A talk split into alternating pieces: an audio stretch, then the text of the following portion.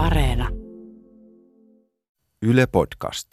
Aloitetaan syvän meren salaisuuksilla ja tämä tarina on siis tosi. Vuonna 2012 joukko tämmöisiä tieteentekijöitä teki tutkimusta valkohaista ja niiden liikkeistä Australian vesillä. Ja ensimmäinen yksilö, jonka he sieltä rengastivat, oli tämmöinen lähes kolmemetrinen valkohai. Mutta sitten parin päivän päästä, kun nämä tieteilijät rupesivat purkamaan sitä tutkimusmatskua, niin mittauslaitteessa huomattiin jotain aivan selittämätöntä. Tämä hai oli nimittäin yhtäkkiä syöksynyt 600 metriä alaspäin meren pohjaan ja sen kehon lämpötila oli piikannut valtavasti. Ville, mitä sä luulet, että tässä tapahtui? Öö, kyllä mä lähtisin tuolta jostain sotilasteknologiasta hakemaan vastauksia. Ei, no, no niin, no okei. Tälle Joku- rationaalisesti. Joku on ampunut jollain torpedolla sitä. Niin. No ei siis, se, se todennäköinen selitys, minkä nämä niin tieteilijätkin on tähän kehittänyt, on vähän hämmentävä, koska vaikuttaisi siltä, että kun näin käy jollekin tämmöiselle rengastetulle eh, eläimelle meressä, niin yleensä silloin se syödään. Eli joku on haukannut tämän kolmemetrisen hain suuhunsa ja painanut pohjaan sen kanssa, mutta mikä voi syödä tällaisen kolmemetrisen hain? Wow. Veikkauksia oli muun muassa, että tämä on mahdollisesti ollut megalodon, eli semmoinen 18-metrinen sukupuuttoon kuollut hailaji, mitä ei niin kuin maapallolla ole miljoonia vuosina nähty. Joo, paitsi elokuvissa. Mm. Tänään Outolaakso podcastissa sukelletaan merten syvyyksiin ja ihmisyyden tietoisuuden rajamaille, kun meillä on aiheena H.P. Lovecraft ja kosminen kauhu.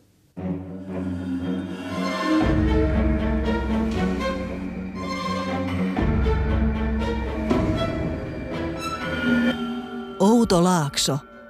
Podcast kauhusta. Tervetuloa mukaan. Tämä on Outolaakso podcast kauhusta. Mä olen Sofia Tavast, moikka. Ja mä oon Ville Nutla, moi. Tämä on siis podcast, jossa me Villen kanssa käsitellään kauhukulttuuria, eli kerrotaan kaskuja, tehdään juonianalyysejä, esitellään yksittäisiä teemoja ja valitaan aina joku yksi iso kauhukulttuurille tärkeä aihe meidän jaksoaiheeksi.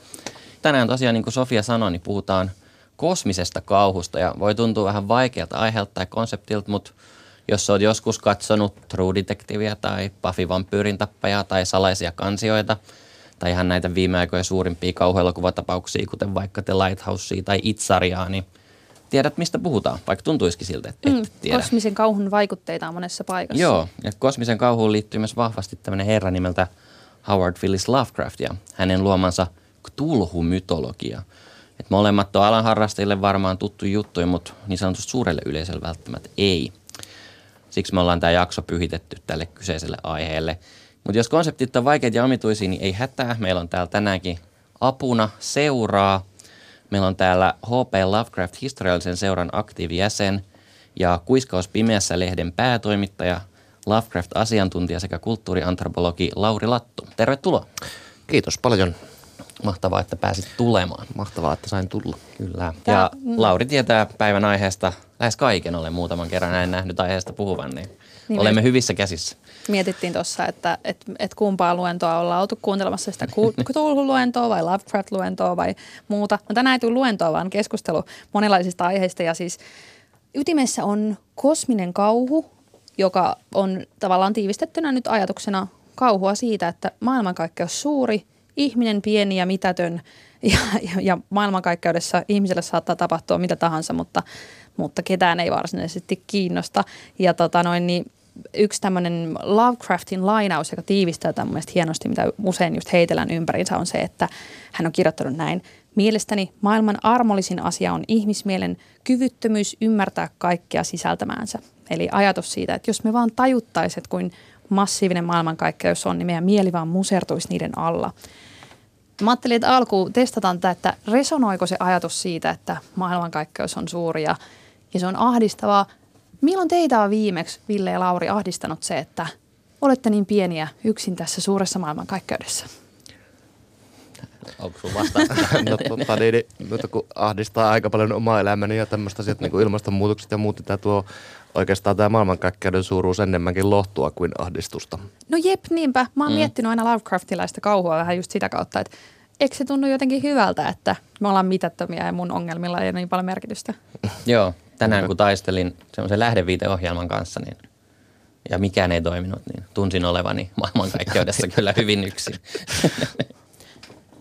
No tota, Lauri tietää tästä aiheesta ihan valtavasti ja mä ajattelin, että jotta me pysytään niin tasapainossa, niin mä voin myöntää tässä kohtaa, että mä oon vähän tämmöinen Lovecraft noobi, eli on niin silleen lukenut jotain yksittäisiä novelleja ja pelannut joskus sitä roolipeliä ja muuta semmoista, mutta, mutta jos mä tiivistäisin, että, että mitä on niin tämmöinen Lovecraft-mäinen kauhu, niin ajattelisin näin, että – Lovecraftin maailmassa ää, maan alla asuu tällaisia suuria muinaisia, joita palvoo pahoja salaseuroja ympäri maailmaa. Ja yksi näistä suurista muinaisista on mustekalan, lohikäärmeen ja ihmisen yhdistelmä tulhu, jonka nousemista kultistit odottaa. Eli tämmöinen pikku niin kuin snaksu, että tämä on niin tämä tulhumytologian basically? No sellaisenahan se usein nähdään, että aika pitkältihan siinä on kysymys siitä, että on sellaisia – avaruusolioita, jotka vaikuttaa meistä Jumalan kaltaisilta ja siksi jotkut meistä erehtyvät palvomaan niitä vaikka eihän niitä nyt periaatteessa kiinnosta se palvonta sen enempää kuin sinua kiinnostaisi muurahaisten palvonta. Aivan, joo. Mm. Ja tosiaan näitä on sekä, sekä täällä maailman merissä että tuolla joo. avaruudessa ja toisissa ulottuvuuksissa pyörimässä. Kyllä vaan.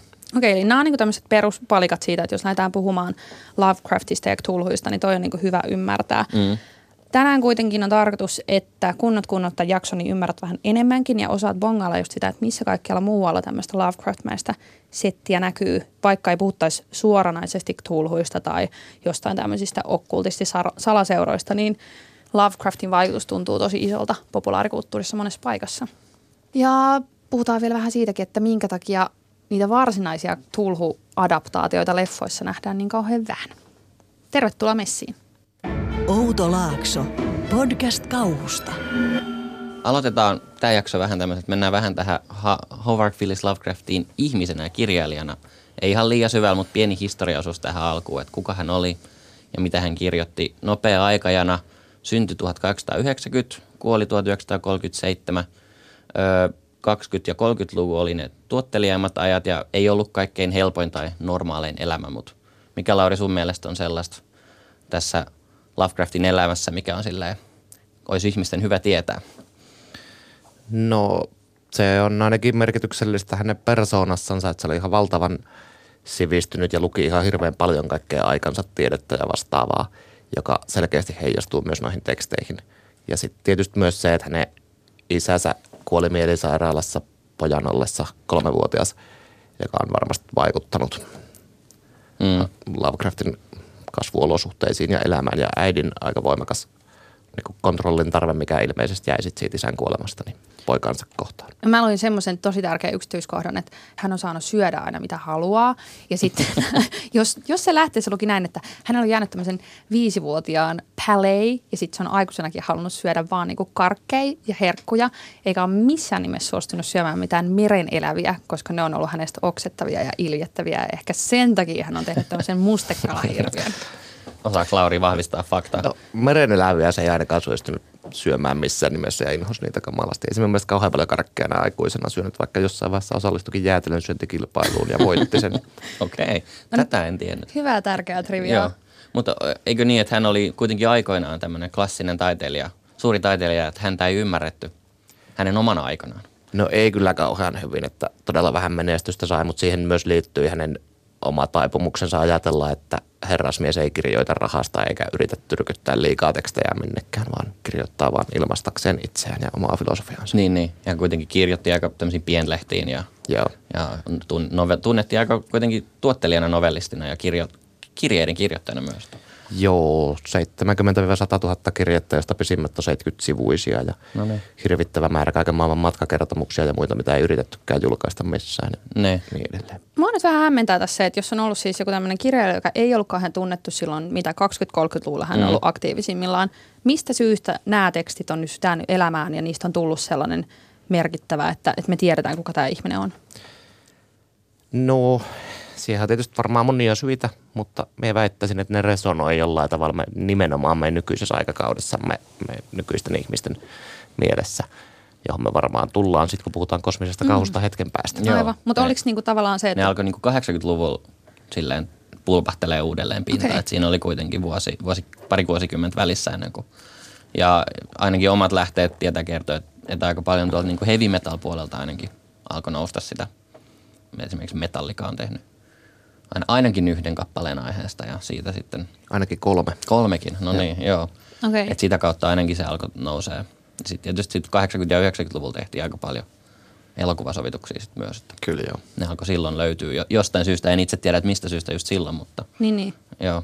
Mutta onko hän, niin hän on tehnyt näitä tekstejä, sit aikanaan niitä ei ole hirveästi arvostettu. Mitä niille sitten on tapahtunut?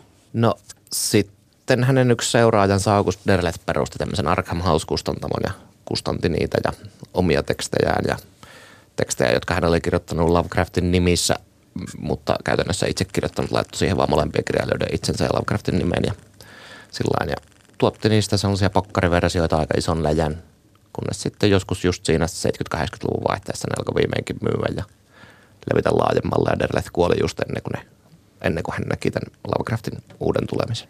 Että se niin jatkui eteenpäin, mm. luoma suuntaus. Joo, nimenomaan just tämä Derleth jatkoi näitä Cthulhu-mytologian tekstien kirjoittamisia, jotka ei kyllä mun mielestä hänen tekstinsä ole kauhean kosmisia, mutta Okei, kiinnostavaa. niin, niin, tässä on, mä oon ymmärtänyt vähän koulukuntaeroja tänne, että, että miten Derlettiin suhtaudutaan. kyllä vaan. joo. Ai, mi, ai minkä takia? No Lauri voi ehkä kertoa enemmän, mutta... No, mun mielestä hän oli kirjailijana erittäin huono ja vääristi Lovecraftin kosmisen kauhun tekemällä siitä semmoisen selkeästi kodifioidun Cthulhu-mytologian, jossa hyvät ja pahat taistelevat keskenänsä ja hyvät ja pahat jumalat ja sitten tulee aina hyvät jumalat pelastamaan ihmistä Cthulhulta ja muilta pahoilta jumalilta, mitä Okei. Lovecraft todellakaan ei itse tarkoittanut tällaista. Onko tämä tämmöinen niinku tietynlainen kauhun universumi, tämmöinen niinku nämä Cthulhun mytologiat? Tämä tuntuu vähän semmoiselta niinku open source-kauhulta, että Lovecraftilla on ollut semmoinen idea, sit siitä on sitten jatkettu ja sitten tässä tehdään kaikenlaisia adaptaatioita eteenpäin koko ajan. Joo, nimenomaan open source on hyvä termi, että siitähän tässä on kysymys. Lovecraft alun perin tarkoittikin, että ne olisi vaan sellaisia ö, taustajuttuja, ne Cthulhuja ja muut, jo- joita kuka tahansa voi käyttää ja monet muut kirjailijat sitten käyttikin niitä sillä lailla just, että tiputteli vaan jonnekin niitä nimiä kirjoittamatta sen laajemmin ollenkaan Cthulhusta, että saattoi heittää vaan Cthulhun nimen johonkin novelliinsa ja jättää sen sinne. No mua kiinnostaa myös niin kuin Lovecraftin tyyppinä sen suhde uskontoon, koska eikö näissä ää, Cthulhu-kirjoissa tai siis hänen ylipäänsä teksteissään on just tämmöisiä okkultisteja, jotka just palvoo näitä karmivia jumalia. Mutta millainen hänen oma suhteensa uskontoon on ollut? Onko hänellä ollut jotain tämmöisiä satanistisia taustaharrastuksia? Ei käsittääkseni oli ateisti, mutta, mutta enempää en, en sinällään tiedä. Joo, hän oli siis aika se järkähtämätön ateisti ja mekanistinen materialisti, eli usko, että kosmos toimii sellaisten tiettyjen mekaniikoiden myötä ja on täysin materialistinen ja kaikki on mitattavissa ja niin poispäin. Ja ne okkultistitkin usein niissä teksteissä on tällaisia niin kuin erehtyneitä. Ne mm. erehtyvät palvomaan esimerkiksi Cthulhua, jota ei kiinnosta niiden palvonta. Niin Niin, niin, aivan. Okei, okay, joo. No sitten äh, pakko nostaa pöydälle myös tämä epämiellyttävä totuus H.P. Lovecraftista. Eikö hän ollut myös aika rasisti? No Aika kyllä joo, oli. Eikä niinkään aika. Oli ihan tällaisia rotuoppiteorioita ja Aa. Okay. vaikka hän kaikessa muussa niin kuin ahmi tätä uusinta tiedettä ja sovellutti sitä omaan, hänellä oli tosi monimutkaiset filosofiat, niin hän sovellutti ne ajatukset omiin filosofioihinsa, niin näitä rotuoppiteorioita ja, tai kallonmittausteorioita hän ei kuitenkaan koskaan suostunut niin kuin hylkäämään, vaikka sen aikainen tiede kyllä osoitti, että ne on ihan huuhaata ja sen aikainen antropologia nimenomaan osoitti, että ei ihmisissä ole mitään rotuja tai muutakaan. Okei. Joo. Näkyykö noin niissä teoksissa jotenkin? No, no näkyy kyllä. Joo, Joo että kyllä siellä kuvaillaan tiettyjä ihmislajeja vähän, vähän epäsuotuisasti ja näin. Ja, Tai ihmisryhmiä? ihmisryhmiä, Joo. niin, niin ja, mutta se on myös hauska, jostain luin, että, että se on niinku se Lovecraftin nurkkakuntaisuus ollut jotenkin todella, todella niinku vahva, että hän jopa vihasi ihmisiä, jotka tuli vaan muulta paikkakunnalta. Et ei, ta, ei joo. tarvinnut edes niinku olla mitenkään eri ns. rotua, vaan se jo riitti, että tuli toiselta puolelta maata, niin hän ei oikein enää digannut. Okei, okay. joo. joo, joo.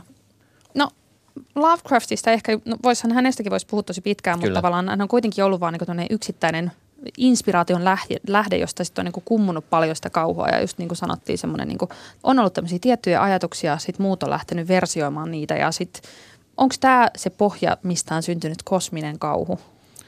No mielestäni on, että, että tosiaan August Derleth tuli mainittua, sitten varmaan Lauri voi korjata, mutta ainakin Clark Ashton Smith ja Robert Howard on varmaan sellaisia, jotka on kontribuoinut sit myös aika paljon tähän, mutta et, kyllä mä ehkä näkisin, että Lovecraft on ollut semmoinen tietynlainen alkupiste Joo. tälle hommalle. Joo, kyllähän nämä kaikki muut oikeastaan otti sen omat kosmisen kauhun ideansa suoraan Lovecraftilta.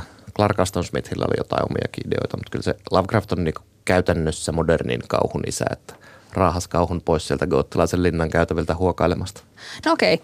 Mitkä on ne niinku elementit, mitä Lovecraftilta on sit nostettu, että nämä ovat kosmista kauhua? No tietysti tärkeimpänä yksittäisen tekijänä on se ihmisen mitättömyys kosmoksen edessä ja se tavallaan mie usein ajattelen kauhuun niin kuin kolmella tasolla, että on semmoinen henkilökohtaisen ruumiiseen kohdistuva kauhu, että joku puukottaa sinua. Sitten psykologinen kauhu, mikä on semmoinen, niin kuin, että pelkää tulevansa hulluksi. Ja sitten kosmisessa kauhussa on se niin kuin lajin uhka, eksistentiaalinen uhka, että koko ihmislaji on vaarassa. Että kun Cthulhu herää, niin se pyyhkäisee meidät pois tuosta pöydältä, niin kuin mie pyyhkäisi jotain murhaisia. Niin, eikä edes vaaras, vaan täysin, niin, no ehkä ei ole vaaras omasta näkökulmastaan, mutta mm. on tietyllä tavalla pölyhiukkanen täällä universumissa vaan. Että. Niin, että se voi tapahtua koska vaan ja niin kuin Niin, mitkään niin, meidän teot tai niin kuin, että me ei voida pysäyttää sitä millä tavalla, me ei voida vaikuttaa siihen just vaikka me palvottaisiin sitä, niin mitä väliä? Niin. sekään auta mitään. mitä me täällä podcastissa nyt jutellaan, niin sille ei ole loppupeleissä Sofia mitään väliä. Niin. No mutta tämähän on se epämiellyttävä totuus, jota ihminen välillä sunnuntai-aamuisin peilistä katsoo. Niin, Mun mielestä toi, mitä sä sanoit Lauri just siitä niin kuin kauhun kolmesta tasosta, niin, mm. niin on itse jotenkin niin kuin miettinyt kauhua myös sen kautta, että jakautuuko kauhu periaatteessa semmoiseen niin kuin Lovecraftimäiseen. Mä en muista, ollaanko me puhuttu tästä aikaisemminkin tässä podcastissa, mm. mutta semmoiseen niin kuin tämmöiseen kosmiseen kauhuun, missä pelätään just sitä semmoista ihmisen mm. mitättömyyttä versus sitten taas semmoista niin kuin ihmisen sisältä kumpuavaa pahuutta. Että joko, et, et joko sulla voi olla just joku tämmöinen paha murhaaja tai sitten vaikka jotain niin kuin kummitusta tai demoni, jotka on myös semmoisen ihmisen sielun jotain niin kuin vääristymiä ja muita tämmöisiä. Et, ja se, Joo. se on jännä, jos tämä niin kosminen, kosminen kauhu on niin yksi haara, joka on läht- lähtenyt niin yksittäisestä tekijästä toisaalta semmoiset niin eksistentiaaliset kauhun tunteet nyt on varmaan todella universaaleja, että, että se on vaan jotenkin onnistunut luomaan semmoisen kielen ja kuvaston siihen, mikä, mikä jotenkin osuu hirveän hyvin yhteisen eksistentiaalisen hirvityksen kanssa. niin oliko tuossa joku kysymys? Ei, mä vaan, mä vaan rupesin pohdiskelemaan tätä. tai siis, että kun on pohdiskellut sitä, että onko tässä tämmöinen niin jako, mutta Mm. No, kyllähän se semmoinen jako on mun mielestä ihan perusteltavissa, että kyllä niin kuin, niin kuin minkä tahansa merkityksellisen kysymyksen, niin kauhunkin voi jakaa eri tavoilla riippuen, että mistä kulmasta katsoo. hmm. Ja Lovecraft, vaikka sillä on usein näitä ihmisha, tämmöisiä ihmiskultista tai vastaavia, niin se ei niin kuin ollenkaan käsitellyt sitä ihmisen pahuutta kyllä teksteissä. Mm. Mm, ei niin, se on totta. Mutta vielä me voisi sanoa sitten kosmisesta kauhusta sen, että siinä on myös aika olennaista myös tuommoinen niin skiffin ja kauhun, tieteiskirjallisuuden ja kauhun tai mm, tieteiselokuvan ja kauhun fuusio, että, että mm, siinä ei ole sellaista suoraan niin kuin yliluonnollista tavallaan useinkaan, vaan että Cthulhu ja nämä kaikki muut on kuitenkin loppupeleissä Lovecraftin mielestä luonnollisia olentoja, vaikka ne meistä näyttäisi miltä. niin aivan, että niin kuin tavallaan kosmoksessa nyt vaan on myös tällaisia olentoja, joita me ei sitten niin, Niin, tunneta. niin ehkä se just se mitättömyys, just, että se manifestoituu silloin tällöin näissä teoksissa semmoisina valtavan kokoisina hirviöinä, jotka välillä tulee sitten piipahtamaan. Mutta mun mielestä ne hirviöt ei välttämättä ole se kuitenkaan se, niinku se tietyllä tavalla ydin siinä, vaan, vaan se, mitä ne edustaa, just sellaista niinku avaruutta, jo- jolle me ei voida yhtään mitään. Mutta mä oon pistänyt tänne myös, että sit mun mielestä yksi aika tärkeä tämmöinen on, että no tähän voi olla monta mieltä, mutta tämmöiset niinku ajan paikan tai jotenkin tieteen lait, ainakaan ne lait, mitä me tunnetaan, niin ei välttämättä päde. Että et niitä murretaan tai, tai me ei ymmärretä niitä uusia lakeja. Joo, ja erityisesti Lovecraftille tuo ajanlaki oli, ajan rakenne oli tosi tärkeä kysymys ja se, että sehän näkyy mu- muun muassa True Detectivessa, missä hoitaa mm. koko ajan, että aika on littana kehä mm. tai littana kiekko. Ja just sitähän nämä meidän uusin tiedekin tuntuu kertovan, että aika ei olekaan semmoinen lineaarisesti kulkeva palkki. Ja siitä siinä on myös jotenkin, että meidän mieli ei kyllä pysty käsittelemään sitä, että aika ei kuljekaan vaan yhteen suuntaan tai mm. olekaan vaan semmoinen tuora viiva. Mm. Joo. Tuleeko sul, mennään suosituksiin vielä loppuvaiheessa, mutta tuleeko sulla mieleen jotain semmoista Lovecraftin tekstiä, joka jotenkin tietyllä tavalla kristallisoisi ton kosmisen kauhun, kosmisen kauhun olemuksen? Lovecraft on siitä kiitollinen kirjailija lukee, että, että, että löytyy tosi paljon suomennettu käytännössä kaikki merkittävät tekstit ja ne on aika lyhyitä mm. kuitenkin, että pääsee niin kuin nopeasti kärryille. Niin tuleeko sulla tästä lonkalta mieleen jotain? Kristallisoivia voisi olla väriä varuudesta tai varjomenneisyydestä? Mm. missä näkyy tosi hyvin ne semmoiset varjossa menneisyydestä vielä just se ajan, ajan pirstoutuminen tai ajan kahleiden pirstoutuminen. Lovecraft kirjoitti joskus, että jo viisivuotiaana hän ymmärsi, että aika oli hänen erityinen vihollisensa ja alkoi kirjoittaa tekstejä sitä vastaan. Okei. Okay. Joo. Mä mietin myös tätä niin kuin ihan Tulhun kutsunovellia, että se on, No se on myös suosikki novelleani, mutta siinä on enemmän sitä okkultistista Niin. kantaa. Joo. Kyllä siinä se kosminen kauhu tosin näkyy myös hyvin. Joo. Se on mun mielestä hieno siitä, että siinä tietyllä tavalla määritellään ne semmoiset genren rakenteet ja teemat myös aika. Mm. Että on tämmöinen tyyppi, joka sattumalta pääsee tämmöisen suuren salaisuuden jäljille ja sitten hänen, et kun hän liikaa kaivaa pitkä, syvältä, niin hänen eteensä avautuu hirvittävä totuus ja sitten lähtee järki. Kyllä joo, ja sehän on, rakenteellisesti niin tosi mielenkiintoinen. Joo. Se on tämmöinen kehys, kehyskertomuksia ja kehyskertomusten sisällä, mistä paljastuu koko ajan enemmän ja enemmän siitä verkosta, mikä on Cthulhu tai Cthulhu-mytologia. Ja tämä sun, itse asiassa tämä sun lainauskin oli siitä. Se kyllä vaan, niin al- alkusanat siihen. Niin kyllä siis just se, että, että parempi vaan kuin ei ymmärretä. Niin, mm. se on mun mielestä yksi semmoinen kosmisen kauhun just semmoinen rakennuspalikka se, että, että sit kun ne vihdoinkin ne viivat saa yhdistettyä, niin mm. sit se niin kuin ei olekaan niin hyvä juttu. Kyllä vaan, joo. Outo Laakso, podcast kauhusta. Lovecraft on esitelty ja kosmisen kauhun semmoiset perusteemat on käyty läpi, mutta sitten päästään siihen erittäin niin kuin herkulliseen aiheeseen, että miten tämä näkyy nykyisessä kauhussa ja tota noin, niin miksi se on yhä niin ajankohtaista rakennusmateriaalia ja toimii yhä. Heittäkää vaikka alkuun esimerkit, mistä olette viimeksi törmänneet johonkin semmoisen Lovecraftimäisen kauhuun, mikä ei ihan sille itsestään selvästi ole semmoinen, että okei, meillä on tästä lonkerohirviö, eli tämä on Lovecraft-adaptaatiota. Niin, no mä mietin ihan tuota Game of Thronesia, että siinä on nämä. No se on, ehkä, se, on ehkä, se on ehkä selkeä loppupeleissä. George R. R. Martin hän on, hän, hän on suuri kultisti, niin nämä rautasaarelaiset, jotka on tässä, tässä tota Game of Thronesissa, niin palvovat The Drowned Godia, eli upon, uponutta jumalaa, joka siellä merenalaisissa kaupungissaan odottelee heräämistä, niin mun mielestä siinä on aika selkeä, selkeä viittaus tänne tota Love, Lovecraftian horroriin. Totta, niinpäs muuten Joo, onkin. Ja myös muistaakseni jossain tota, siellä ihan itäs, idässä, siellä pimeimmillä Westeroksin, tai no mikä maailma se onkaan, niin siellä on paikka nimeltä Carcosa myös. Aha, mikä tämä Carcosa on? Se on tämmöinen, no riippuu vähän kirjoittajasta, mutta se on paikka tai, tai jonkinlainen todellisuuden taso, jossa, jossa tota, no se on niin kuin paikka tai todellisuuden taso. Ja siellä voi joko tapahtua hyviä tai huonoja asioita. Okei, okay, mutta se Joo. on niin kuin suoraan Lovecraftilta lainattua? Se on lainattu, onko se nyt sitten Chambersilta lainattua? Chambersilta, Eli joo. joka on kirjoittanut, nyt menee tämmöiseksi vähän hämähäkiseitiksi, mutta Robert Chambers on kirjoittanut Keltainen kuningas nimisen kirjan, josta sitten taas Lovecraft otti Keltaisen kuninkaan ja Karkosan ja vei sitä eteenpäin. Okei. Okay. Joo. Ja sitten Ja tuli... Chambers vielä otti ne joltain runoilijalta muistaakseni. Ja, joo, Ambrose Bierce. Joo. Okei, okei, okei. Nyt koko ajan niin tämä mä vielä tässä käy just silleen, että nyt mä oon koko ajan se, että hei sain johtolankoja käsiin, niin ymmärrän eten, enemmän. Kyllä. Ja sit kun mä, mä, vielä, tajuun... mä vielä hämmennän tätä, mm. sitten vielä Nick Pizzolato otti ne ja teki siitä True Detective ensimmäisen kauden.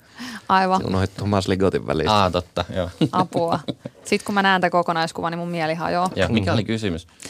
kysymys oli, että mitä tämmöisiä esimerkkejä on tullut vastaan, missä tuntuu, että Lovecraft näkyy, mutta ei välttämättä niin itsestään selvästi. Ja kun True Detective ykköskausi tässä on nyt muutaman kerran heitetty, niin voitaisiin puhua vaikka siitä vähän aikaa. Tämä on ehkä semmoinen, mikä Lovecraft-fanit kyllä tunnistaa sen, että kun puhutaan just tässä, siinä on Yellow King, siinä puhutaan Carcosesta, mutta siellä tämä Lovecraft-vaikutusta siinä ei mun hirveän niin kuin – kukaan ei sano vaikka hänen nimeään ääneen tai muuta. Että se menee helposti ohi, jos puhutaan True Detectiveista, että tämä on tosi Lovecraftian horror.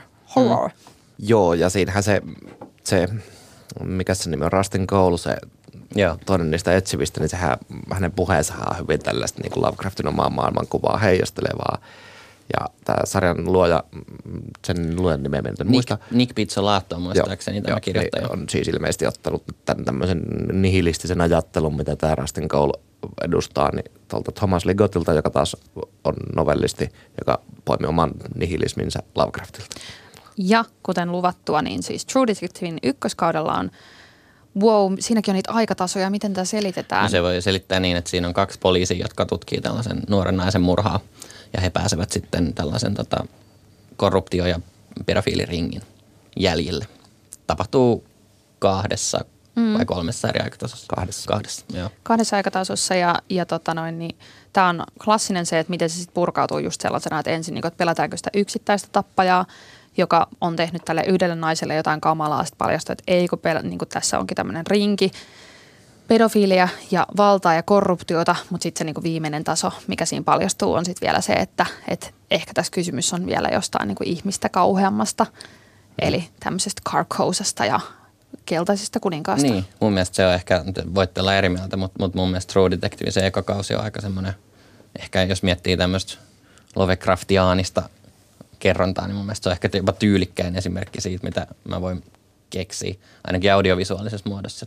No kyllä joo, kyllä se ainakin niin kuin audiovisuaalisesti joo. nimenomaan on paras ja muutenkin yksi parhaita. Että joo, ja mun mielestä se on vielä niin hienosti rakennettu semmoiseksi just genrensä omaseksi se juoni, että siinä se niin kuin pikkuhiljaa just aukeaa se, ja sitten ne menee siinä eri aikatasoilla. Ja sitten mä mietin, että se keltainen kuningas ja karko sai, niin kuin, että mitä ne edustaa, siinä on tämmöistä järjestäytynyt pedofiliaa ja korruptio.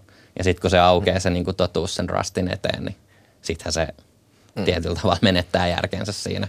Että se on niin kuin aika suoraan niin kuin tietyllä tavalla voisi olla Lovecraftin kynästä. Kyllä joo. Siinä on myös hieno se loppu, se, että kun sehän loppuu sillä tavalla onnellisesti, niin. se Rustin Cole sitten myöntää, että kyllä nyt inhimilliset tunteet onkin kauniita ja muuta. Sitten kun ne tulee ulos sairaalasta, kun se on mennyt se toinen poliisi sinne sairaalaan, niin taivaalla on tähdet, mutta kun ne tulee ulos tai sairaalasta, niin taivas on täysin musta eikä siellä ole tähtiä enää mikä on sellainen viite, että oliko se Rastin Cole sittenkin väärässä niin kuin ajatellessa, niin. että ihmisellä onkin jotain merkitystä. Mm, totta. Joo, ja siis tota noin, niin selventääkseni, jos ei muista esimerkiksi True Detectivein ykköskauden loppua, niin tämä loppuu semmoiseen mielettömään kohtaukseen, kun, kun ne on paikantanut, että kuka on ollut tämä tappaja, joka on tappanut näitä, mm. näitä naisia ja lapsia, niin paljastuu, että se on tämmöinen Errol Childress, joka tota, kutsuuko hän itseään siinä Yellow Kingiksi vai onko se, miten se Yellow King siinä – siinä on niitä, välillä niitä narkkareja sun muita, jotka hourii siitä, että mun mielestä se ei oikein tule ikinä selville, että kuka se on tietyllä tavalla. Niin. Se, että se on semmoinen, just semmoinen siellä taustalla väijyvä jonkinlainen niin kuin houre. Jo, kyllä, joo, ja joka tapauksessa niin kuin tavallaan lopputaistelu käydään niin kuin tämän, tämän Erolin niin kuin maatilan vieressä olevassa valtavassa labyrintissä, missä nämä niin kuin kulkee siellä etsivät aseiden kanssa ja, ja silloin niin kuin Erolin ääni kuuluu kaikuna ympäriinsä kaikkea. Tämmöinen niin kuin klassinen ubikkiääni, että emme tiedä missä tappaja on. Ja sitten tota, sit ne löytää tämän labyrintikeskukseen ja, ja siinä vaiheessa tämä Rustin näkee, onko se houre vai onko se todellisuutta tämmöisen valtavan vorteksin avaruudesta. Ja mä ainakin tulkitsen sen niin, että siinä kohtaa ollaan just sit sen pahuuden ytimen äärellä, kun se pysähtyy katsomaan sitä vorteksia ja, ja sitten siinä kohtaa Erol pääsee hyökkäämään sen takaa vasaralla ja, ja lopulta ne saa tapettua tämän tappajan, mutta pedofiilirinkiä ei saada kokonaan mm. pois, mm. eikä korruptiota kytkettyä ja niin kun jää tämmöinen fiilis siitä, että Carcosa elää kyllä Niin, yhä. vasta raapastiin pinta ja sekin oli melkein liiko. Mitä muuta, tuleeko sinulla Lauri mieleen tällaisia niin kuin sanotaan viimeisen kymmenen vuoden aikana tulleita, että miten se hänen Lovecraftin tota, tämä perintö niin kuin jatkuu sun mielestä nykypäivässä? Meidän mitenkään ihan hirveän paljon katsoa TV-sarjoja tai elokuvia, mm. mutta, mutta ainakin se Annihilation hävitys mm. elokuvahan on ihan suoraan ja se kirjakin on ihan selkeästi lainaa, vaikka ei missään nimessä mainitse mitään Lovecraftin luomuksia missään vaiheessa, mutta hyvin vahvasti lainaa kyllä Lovecraftilta. Niin tämä on siis leffa, jossa me ollaan suositeltu sitä tässä podcastissa aikaisemminkin, niin maapallolle iskeytyy tämmöinen meteori, jonka mukana tulee joku mysteerinen organismi, joka leviää kupuna eteenpäin ja kaikki, jotka menee sen kuvun sisään, rupeaa yhdistymään toisiinsa ja se organismi rupeaa tavallaan luomaan semmoista yhtä yksittäistä isoa organismia. Ja sitten sinne lähdetään tämmöinen tieteilijöiden ryhmä selvittämään, että mistä tässä hommassa on kysymys. Mm. Mikä siinä on niinku semmoista Lovecraft-mäistä? Jo, tai niinku, että niinku osaatko määritellä, että mikä siinä tuntuu niinku Lovecraftilta? Mäkin olen no, katsonut no, sen ja sen huomaa kyllä. Mutta... Siis ainakin se, että siinä on avaruusolio, joka on niin voimakas ja käsittämätön, että me ei, ei pystytä niinku tekemään sille mitään eikä pystytä oikein kunnolla ymmärtämäänkään sen, mutta varsinkin just se, että ei pystytä kunnolla ymmärtämään sen motiiveja. Se kirja on ehkä vielä vähän niin kuin käsittämättömämpi kuin se elokuva ja mun mielestä selkeästi parempi myös kuin se elokuva, mutta myös jotenkin se sellainen, että miten se niin kuin vaikuttaa kaikkeen sellainen. Samalla tavalla kuin Cthulhu, Lovecraftin Cthulhun kutsussa noustessaan merenpohjasta, niin vaikuttaa kaikkeen, vaikuttaa ihmisten uniin ja aiheuttaa maanjäristyksiä ja hyökyaaltoja ympäri maailmaa, niin samalla tavalla myös se Annihilationin, mikä nyt sitten onkaan sellainen, niin sellainen leviää jokaiseen asiaan, mitä se koskettaa. Eikä siinä varsinaisesti ole mitään sellaista niin kuin hyvää tai pahaa, kun se vaan mm. on. Se niin. vaan on ja se vaan tulee ja se on semmoinen vääjäämätön. Niin. Mun mielestä myös esimerkiksi, no siitä nyt on jo hetki aikaa, mutta salatut Piti sanoa, että salatut elämät. Salatut kansiot on Mä aika... jo toivoin, että salatut elämät ja Lovecraft, tämän mä haluan nähdä. Et salatut kansiot on mun mielestä hyvin niin kuin Lovecraftiaaninen teos, että siinä on nämä, on nämä kultit, jotka ehkä tietämättään palvoo isompia – avaruudesta tulleita voimia ja sitten on nämä päähenkilöt, jotka koittaa sitä koko kuvaa selvittää. Totta. Siinä onnistuen tai onnistumatta riippuu vähän. Et siinä on mun mielestä tämmöinen niin juonikuvio, joka toistuu aika, aika paljon tämmöisessä yliluonnollisessa viihteessä. Se on tietyllä tavalla mun mielestä ehkä semmoinen Lovecraftien yksi, yksi perintö, joka näkyy. Niin, niin, niin. Joo. Yksi ihan itse asiassa tänään, nyt hyvin tuore. Katsoin tänään uuden Netflix-kauhun nimeltä uh, In Tall Grass, joka siis kuulostaa aivan järjettömältä, kuten kertoo, mutta siinä ihmiset tota, menevät semmoiseen ruispeltoon ja sitten ne ei löydä sieltä pois.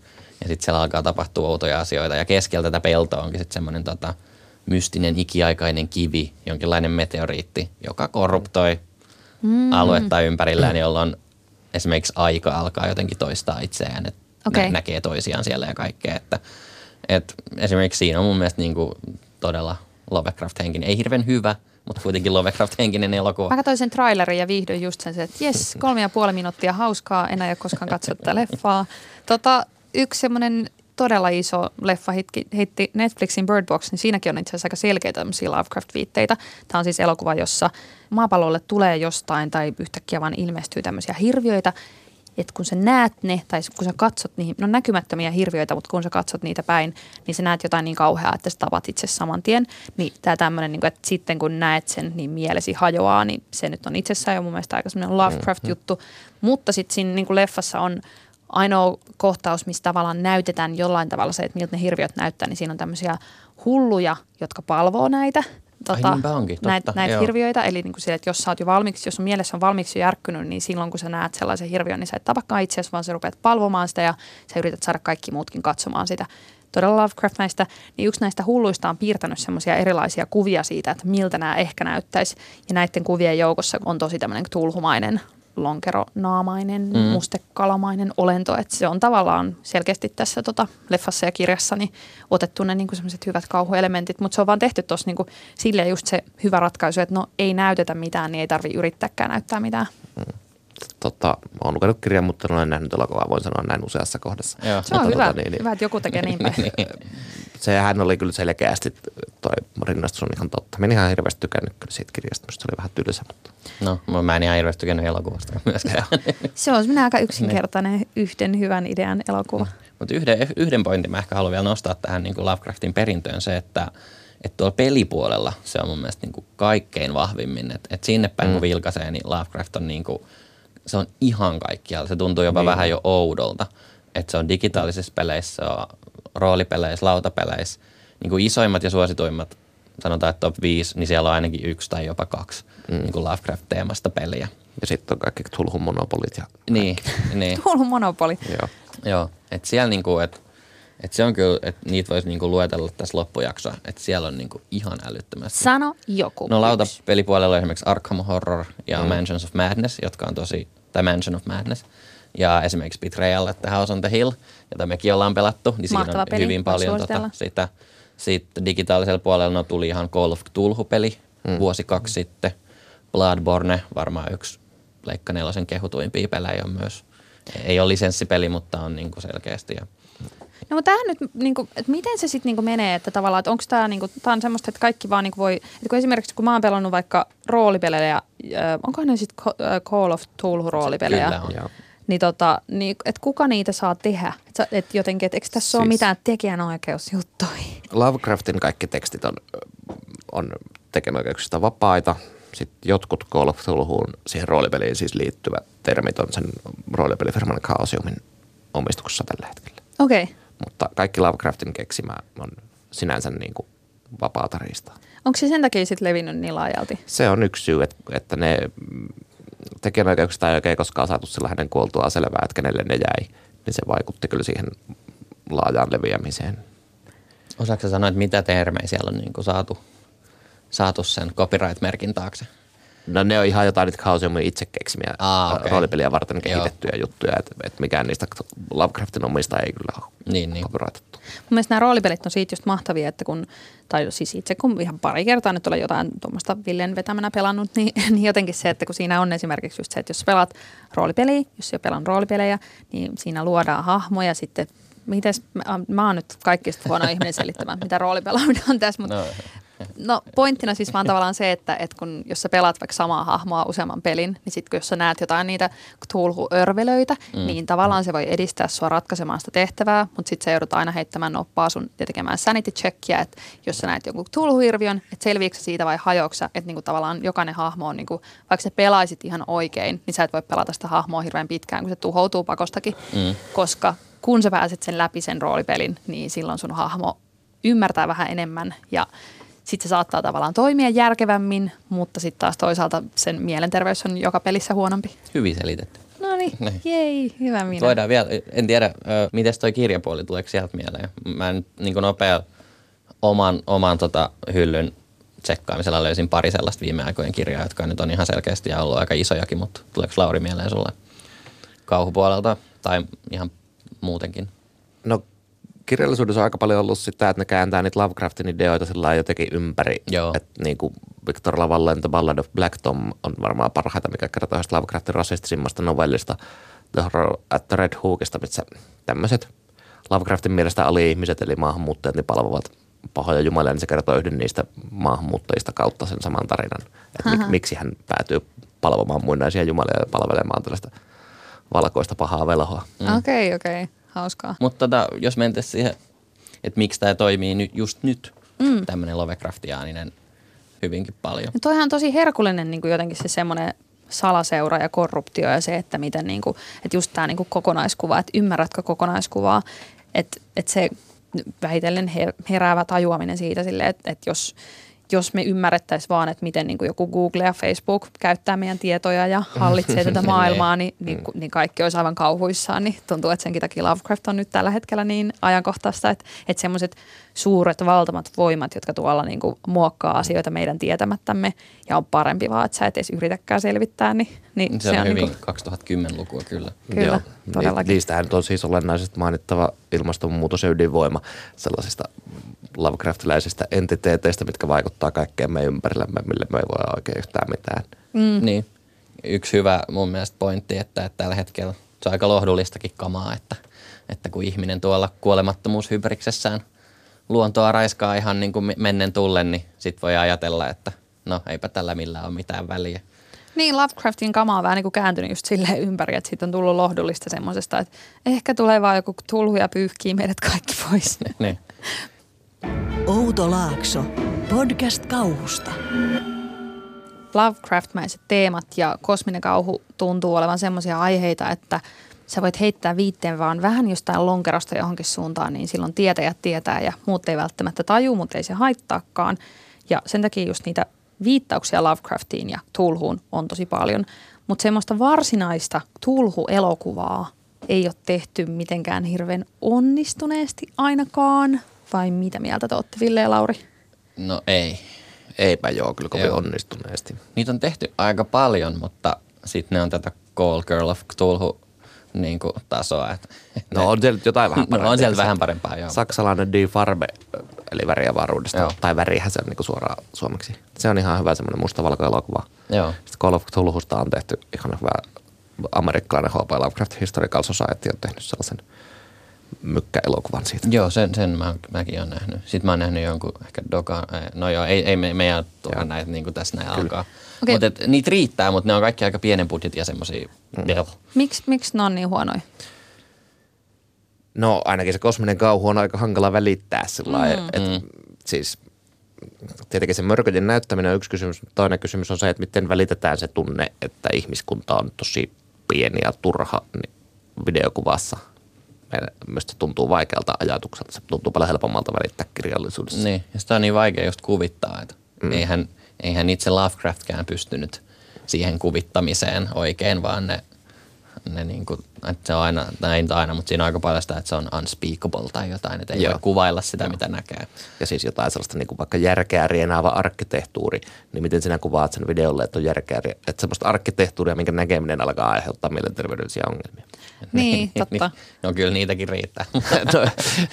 Mutta niin. mä, mä, mietin tätä, että, mä mietin tätä että silleen niin kuin fantasia-elokuva genren kautta, että, että 2001, mä en tiedä mitkä niin kuin kulttuuriset tai jotenkin yhteiskunnalliset virtaukset johti siihen, että 2001 niin kuin tuli sekä sorm, eka Sormusten herra että eka Harry Potter. Mm. Et ennen sitähän niin fantasia-elokuvat oli sellaista jotain niin kuin hiekkakuopas kuvattua, mm. niin kuin sandaalisekoilua. Mutta sitten ne sai sen niin kuin sor- Taru Sormusten herra hetkensä, niin sen jälkeen hän on niin kuin maailma ollut erilainen. Mm. Ihmiset, har- ihmiset ehkä ei muista sitä, että ennen 2000-luvun alkuun mm. ei ollut eeppistä fantasiaspektaakkelia elokuvagenrenä, mutta mm. nyt se on. Ja nyt se on myös Game of Thrones niin kuin maailman isoimpana TV-sarjana. Niin mä muistan sen hirveän hyvin, kun sä puhuit siitä, että Game of Thrones tehdään nyt TV-sarjaa, se vaikuttaa oikeasti hyvältä. Ja sitten mä olin se, että no okei, okay, että miksi tämä on jotenkin big deal. Ja sitten Niin. taas Ville vanhana fantasian nörttinä oli, oli tota, ymmärsi mistä on kysymys, Niin, kun itse hyppäsin mukaan tuli vasta kakkoskaudessa. Muistan, teki tämän fiiliksen. Että Niin, koska jos, jos Sormusten herroja ei olisi ikinä tullut, niin se Game of Throneskin olisi saattanut olla semmoinen niin kuin Herkules Xena-tyyppinen. joo, niin, kyllähän se sormusten herra selkeästi avasi jonkun sellaisen porotin näille. No onko tulossa sitten Tulhun sormusten herra? hetkeä. No kun mä toivon, siis kun mä mietin, että, että mikä siihen Sormusten herra johti, että siinä tarvittiin se ohjaaja tietyllä tavalla. Mm. Sillä oli tarpeeksi osaamista ja sitten sillä oli tarpeeksi iso visio, että Peter Jackson niin kuin, oli se tyyppi, joka pystyi viemään sen maaliin. Että olisiko näissä niin kuin nykyisissä esimerkiksi just Ari Asterissa tai Robert Eggersissa sellaista, mm. sellaista niin kuin potentiaalia. Eli The Witchin ja Hereditaryn ja Lighthousein ohjaaja. No kuule, kun päästään suosituksiin, niin toi on toi Lighthouse, eli se Robert Eggersin uusi, niin se on aika puhdasta Lovecraftia. Joo. Oletko Lauri nähnyt sitä vielä? En ole vielä nähnyt, on kyllä ollut ajatuksena katsoa, vaikka en mie sillä kauheasti elokuvaa kyllä seuraa, mutta se Lighthouse jostain luin, niin Se on niin että- se kannattaa kyllä Lovecraft-fanin katsoa, mutta tota, puhutaan siitä, siitä sitten suosituksiksi lisää. Tota, olihan se Guillermo del Toro oli kovasti mm. tekemässä sitä, että Mountains of Madness, eli Hulluuden vuorilla elokuva, mikä on Lovecraftin yksi semmoinen pienoisromaani tai pitkä novelli. Ja se olisi ehkä voinut toimia. Minulla on ihan hirveän suuria odotuksia Lovecraft-elokuvista, mutta se... No kun se on just tämä niinku, tavallaan, miten sä pystyt kuvailemaan semmoista, että, että kun, jos on niinku, muutamia semmoisia Lovecraft-kuvailuja, mitä on ollut, niin kyllähän se kuvailee niitä hirviöitä, mutta ne on just semmoisia, että no mun, älkää paheksuko mun referointiin, mutta tämmöisiä jotain, että, että sitten se oli niin kauhea lima, mutta kuitenkin samanaikaisesti sellainen käsittämätön örvelö, että tavallaan, että aina kun sä saat jonkun niin mielikuvan, että okei se oli semmoinen, niin sitten se muuttuu, se kääntää sen päälailleen, koska se ajatus onkin niin, että, että novelli päättyy siihen, että, että kun häneltä kysyttiin, että no, no millainen se oli, niin se oli jotain niin kauheaa, että hän ei voinut puhua siitä tai sitten menetti jo järkensä ihan vaan siitä niin kuin katsomisestakin. Niin, Niin. niin. miten tämän voi näyttää ruudulla ilman, että se näyttää jotenkin tosi koomiselta ja kauhealta? Sekin on just, että ehkä siitä aiheesta ei voi tehdä semmoista niinku spektaakkelia. Että siitä mm. pitää tehdä just tällainen niinku hienovaraisesti viittaava, kuten joku True Detective eka kausi. Että siitä ei ehkä voikaan tehdä sellaista niinku valtavaa efektipelleilyä. Mm, aivan, että Eh, siinäkin. tai ehkä voi, mutta sitten se tarvii sen jonkun tyypin, jolla on tarpeeksi rahaa, visioa ja osaamista. Ja kuka se tyyppi on, niin en tiedä. Mutta toisaalta, jos ajattelee, niin kyllähän Alien ja The Thing on molemmat ihan Mm. törkeä Lovecraftiläisiä ja ihan Mm. selvästi lainannut ja molemmat ohjaajat on sanoneet lainanneensa. Ja ne on ihan helvetin hyviä, anteeksi, todella hyviä elokuvia molemmat. Niin, et ei se nyt sillä lailla, että sitä täytyy vaan vähän venyttää sitä konseptia, mutta, Näin on. mutta suoraan Lovecraftin tekstistä tuntuu kyllä todella vaikealta ajatella, että edes Del Toro, jonka elokuvista minä olen tähän mennessä tykännyt kyllä tosi Mm. paljon, niin olisi saanut mitään järkevää. Mutta jos miettii esimerkiksi just tota Stephen Kingin Ittiä, josta Mm. nyt on tehty tämä uusin filmatisointi, niin äh, Itissä tämän Pennywise the Clownin, sen tappajapellen, se todellinen pahuuden muoto, niin sekin on mun mielestä aika tämmöinen Lovecraftimäinen. Äh, Se on tullut ulkoavaruudesta ja, ja se on tämmöinen hirvittävä pahuus, joka niinku muuttaa muotoa monella tavalla ja, ja tota noin niin, se on siis useimmiten näyttäytyy tämmöisenä Pennywise-pellenä, mutta tota, Outo valinta sekin kyllä. niin, mm. no jos pelkää pellejä, niin sitten sit, sit kirjassa tota noin, niin, ää, paljastuu, että, että sen tavallaan tämmöinen todellisempi muoto on tämmöinen naarashämähäkki, joka munii munia, mutta sitten oikeasti se, että mikä on niin tämä itin todellinen muoto on tämmöiset oranssin keltaiset deadlightsit, eli tämmöiset kauheat valot, joita kun sä katsot, niin sä menetät sun järkesi. Ja siinä tota noin, niin, ää, filmatisoinnissa kuten me ollaan puhuttu, niin se leffa on nyt kumpikaan niistä ei ole mitenkään hirveän pelottava. Mutta kyllä jotenkin niin kuin niissä, niissä tota Deadlights-kohtauksissa on jotenkin päästy lähimmäs semmoista kammottavuutta, että, että ne on kuvattu sillä tavalla, että siinä on, no siinä on kolme semmoista palleroa, jotka laskeutuu katosta, jotka ei ole mitenkään kauhean hirveitä, mutta sitten kun se niin kuin Pennywise kokee olonsa uhatuksi ja se lisää tavallaan niin kuin notcheja siihen, että miten se pystyisi niin kuin näitä päähenkilöitä voittamaan, niin, niin se aukaisee suuren kitansa ja sitten sit tulee aika semmoinen niin kuin vaginaalinen, voisi sanoa, semmoinen hampaita täynnä oleva aukko, josta tulee sitten semmoista oranssia valoa. Ja vaikka just tämä kuulostaa aika hirveältä, niin kuin ei oikealla tavalla hirveältä, mutta se on tehty niin kuin äänien kanssa ihan siistitti, että siinä vaiheessa se niin kuin ääniraita muuttuu semmoiseksi painostavaksi muminaksi ja tavallaan se semmoinen hassuttelu, pelottelu muuttuukin niin kuin silleen kammottavaksi, mutta on sekin niin kuin aika vaikeasti ymmärrettävä. Ja sitten vielä sen kirjassa on niin kuin tavallaan semmoista, että ne voittaa sen, sen tällaisella äh, vanhalla intianirituaalilla, missä se Pennywisein tai siis itin haastaja puree kiinni sen itin kieleen ja sitten niiden pitää vuorotellen niin kuin laukaa vitsejä toisilleen ja se kumpi nauraa ensin häviää ja, ja sitten siinä on semmoinen kosminen kilpikonna ja kaikkea mahdollista silleen, että se on niin kuin todella, se lähtee tosi silleen niin kuin Lovecraft – urille ja siinä leffassa ei varsinaisesti ole sit niinku tässä no, uusinta versiossa. Niin sääli, siitä on jätetty kilpikonnat ja muut pois, jota niinku ihmiset on vähän kaivannut, mutta sitten toisaalta ymmärtää hyvin, että okei, tää, tätä on yksinkertaistettu aika paljon, koska siinä vaiheessa, kun sä niinku puret kiinni jonnekin niinku pellen kieleen ja lennät jonnekin avaruuteen heittämään läppää ja sitten kilpikonna tulee ja pelastaa teidät, niin se toimii mun mielestä siinä kirjassa aika hyvin, niin. mutta, tota, mutta leffasta ei kyllä ehkä. Niin, mä en oikein tiedä näkyykö just ehkä hirveästi valoa tuossa niin kuin Lovecraft-filmatisoinnissa, että, että tulisi se niin kuin oikeasti hyvä ja iso ja hieno elokuva. Mm. Ei ainakaan tällä hetkellä vissiin. Eipä kyllä. Mitään. Nythän se siitä väristä avaruudessa ollaan taas tekemässä elokuvaa, jos on Nicolas Cage. No. Ai niin, to- niin olikin. Toivottavasti Nicolas Cage näyttelee väriä itseään. No siinähän on kosminen kauhu jo kyllä mm. hyvin läsnä. Outo Laakso, podcast kauhusta. Pintaraapaisu kosmisen kauhun ja H.P. Lovecraftin maailmaan. Toivottavasti tämän jakson kuultuas ymmärrät, kun näet jossain lonkeron tai karmaisevan valon tai, ne. tai koet arkiaamuna jotain. Eksistentiaalista kauhua. Niin ymmärrät, että hei, tämä on H.P. Lovecraftin kanssa. Me ollaan koettu tämä sama tunne. Joo, tämä oli Outolaakso podcast-kauhusta H.P. Lovecraft-jakso mene seuraamaan Outolaaksoa Facebookissa, jos haluat jatkaa meidän kanssa näitä keskusteluja. Se löytyy sieltä Outolaakso nimellä. Kyllä, joo. Ja mut löytää Twitteristä nimeltä Ville YK. Joo, ja mä oon Instagramissa nimimerkillä Tufia. Ja jos haluat äh, kuunnella meidän aikaisempia jaksoja, niin ykköskausi löytyy SoundCloudista, äh, kakkoskausi ja kolmoskausi Yle Areenasta. Mistä, jos tuota Lauri Lovecraft-seuran toiminta kiinnostaa, niin mistä kannattaa lähteä? No mäkin ollaan Facebookissa ja sitten meillä on myös nettisivu niin vanhaan malliin. Joo. Okay. Ja pakko mainita, pakko tämmöinen maksamaton mainos tähän, että mäkin ja Sofia ollaan käyty kauhukonissa jo kaikki vuodet, että se on, se on Laurin, Laurin teidän järjestön. Joo, järjestetään sitä kerran vuodessa. Se on keväällä ilmainen tapahtuma Helsingin keskustassa. Suosittelemme. Ihan, joo, todellakin ihan superkiva tapahtuma ja kiva päästä puhumaan siellä kauhusta ihmisten kanssa. Tuttuun tapaan otetaan loppuun äh, kosmisen kauhun tai H.P. Lovecraftin liittyvät suositukset. Mm-hmm. Mitä te suosittelette? Haluatko Ville aloittaa? Mä voin aloittaa.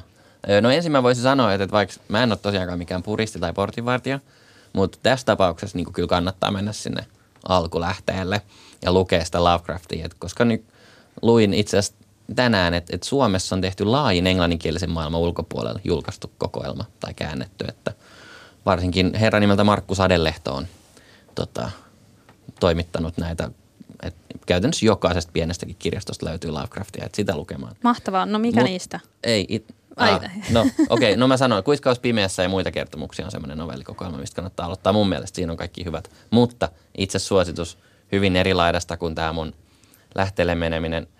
George R. R. Martin, eli Game of Thrones-kirjoittaja, hän on kova Lovecraft-fani, niin tota, joten vuosia sitten tämmöinen Suvudu-niminen Fantasian Skifiin keskittynyt sivusto piti yllä tämmöistä äänestyssarjaa, jossa eri Skifi-hahmot otti yhteen. Ja sitten yhdessä matsissa oli Cthulhu versus Jamie Lannister. Ja, ja tota, George R. Martin sitten tarttui tähän juttuun ja hän kirjoitti oman versionsa siitä, että mitä tässä niin kuin Skabassa tapahtuisi, miten homma etenisi. Ja se löytyy täältä Martinin blogista, eli live-journalista, kun googlaa Cthulhu versus Jamie Lannister. Ja siellä on myös Tyrion Lannister mukaan antamassa hyviä neuvojaan. Ja kannattaa lukasta. Kuulostaa just niin psykedeelliseltä, että Tomma haluan tsekkaa. Kyllä. Mä sanon tähän väliin mun suosituksen. Äh, suositukseni on ehdottomasti just toi Robert Eggersin eli The Witchin ohjaajan uusi elokuva The Lighthouse. Mä olisin voinut puhua tässä jaksossa siitä paljon enemmänkin, mutta koska se on niin uusi, niin en halua lähteä spoilailemaan. Mutta menkää katsomaan se, se oli kyllä ihan sairaan hyvä. Mun tota, kuvailu tästä elokuvasta on, että Studio Julmahuvin Roudesta Rosputtoon kohtaa The Ringin sen videonauhan, jonka katsottuasi puhelin soi. Okei. Okay. Kuulostaa hyvältä. Se on, ai vitsi, se oli mahtava elokuva. William Defoe ja Robert Pattinson ovat Majakkasaarella ja, ja sitten ne molemmat tai, taistelee siitä, että kumpi saa rakastella majakan valoa ja on lonkeroita ja on aikatasoja ja on kuule kaikenlaista. Se on niin, kuin niin puhdasta Lovecraftia ja tosi hauska leffa ja tosi outoja ja semmoinen, mistä voidaan tehdä joskus sitten joku yksittäinen analyysi, että mitä tässä oikeasti tapahtui. No niin Lauri, mikä on sun suositus? Joo, myös en suositellut myös noita Lovecraftin alkuperäisiä, mutta suosittelisin kyllä, mikäli taipuu vaan, niin lukemaan ennemmin englanniksi kuin suomeksi. Mutta sitten suosittelen myös sellaista vähän totta pienen budjetin hiukan amatöörittävää elokuvaa nimeltä Cthulhu vuodelta 2007. En muista ohjaajaa. Se onnistuu toteuttamaan semmoisen Lovecraftilaisen painostavuuden ja ulkopuolisuuden tunteen aika hyvin ilman, että se näyttää juurikaan mitään hirviöitä. Se kertoo tämmöisestä jostain yliopistotyypistä, joka palaa kotikyläänsä. Se, ja sitten se käsittelee sen kautta, että se päähenkilö on homoseksuaalinen aika paljon sitä, että miten se kotikylän kultti suhtautuu häneen ja, ja sitten tapahtuu kaikenlaista kauheaa. Se on kyllä vähän sekava ja huonosti leikattu ja ei kauhean hyvää näyttelijätyötä, mutta se on myös, myös yksi parhaita Lovecraft-elokuvia, minkä minä olen nähnyt. Okei, okay. mistä sen tota, saisi nähdä? Onko tieto?